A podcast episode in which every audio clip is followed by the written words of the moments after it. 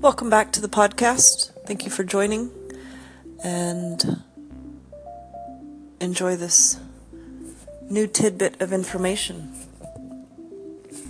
So, I was recently asked how I was guided through the process of writing and publishing a book.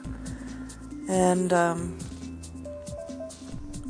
you know, there are moments that I can get into a funk and last week was one of those.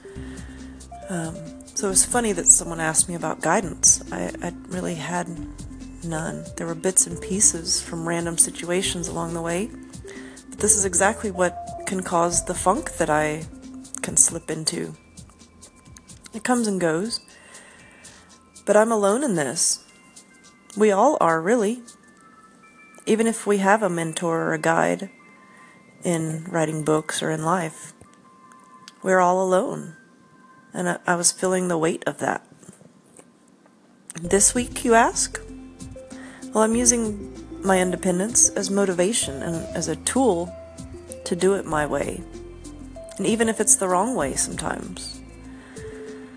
Learning from just doing and sometimes failing. It's scary and it's hard, but we can all be a hero at the end of it. Just do it. And the more you do, the more you learn.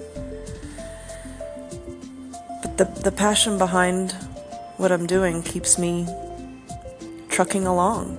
Otherwise, I would have given up long ago, believe me, because this is very difficult.